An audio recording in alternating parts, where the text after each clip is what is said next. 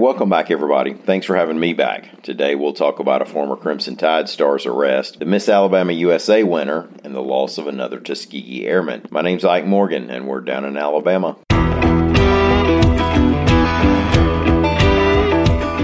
Former University of Alabama quarterback Jay Barker was arrested in Davidson County, Tennessee on Saturday and accused of trying to hit two people with a vehicle, one of the two people being country singer Sara Evans, according to AL.com reports. According to court records, Evans filed for divorce from Barker back in August, claiming irreconcilable differences and inappropriate marital conduct. The two have been married for 12 years and had a home in the Birmingham area. The filing said that Barker had been living in Homewood during the previous three months. Now, as of this recording, the statuses of their marriage and divorce weren't clear, but as for the arrest, according to court records obtained by the Tennessean in Nashville, authorities are claiming the two victims were leaving a party at 1:30 a.m. Saturday when Barker put his vehicle in reverse and was, quote, at a high rate of speed attempting to hit them, but missed. Barker put out a statement on social media thanking people for support. It said, in part, quote, Unfortunately, headlines and quick to publish news stories do not adequately capture the full context and complex fabric of our lives. Barker said he loves his family and asked for privacy.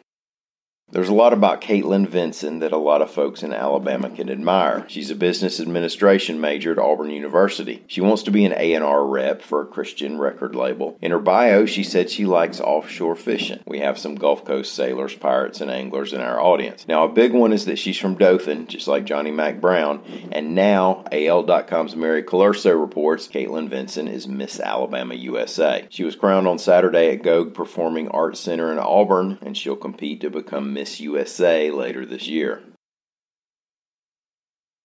Tuskegee Airman Charles McGee has passed away, reports the Associated Press. Now, it wasn't released where McGee last lived, but the Tuskegee Airmen, of course, made up the unit of black pilots who trained in Tuskegee, Alabama during the 1940s and flew combat missions in World War II and some later in Korea and Vietnam. When he turned 100, McGee had an honorary promotion to the one star rank of Brigadier General. He also was introduced by former President Donald Trump during the 2020 State of the Union address. Charles McGee was 102 years old. Thanks to everybody for listening. We'll be back here again tomorrow. Until then, stop by and see us on the internet anytime you want to at al.com.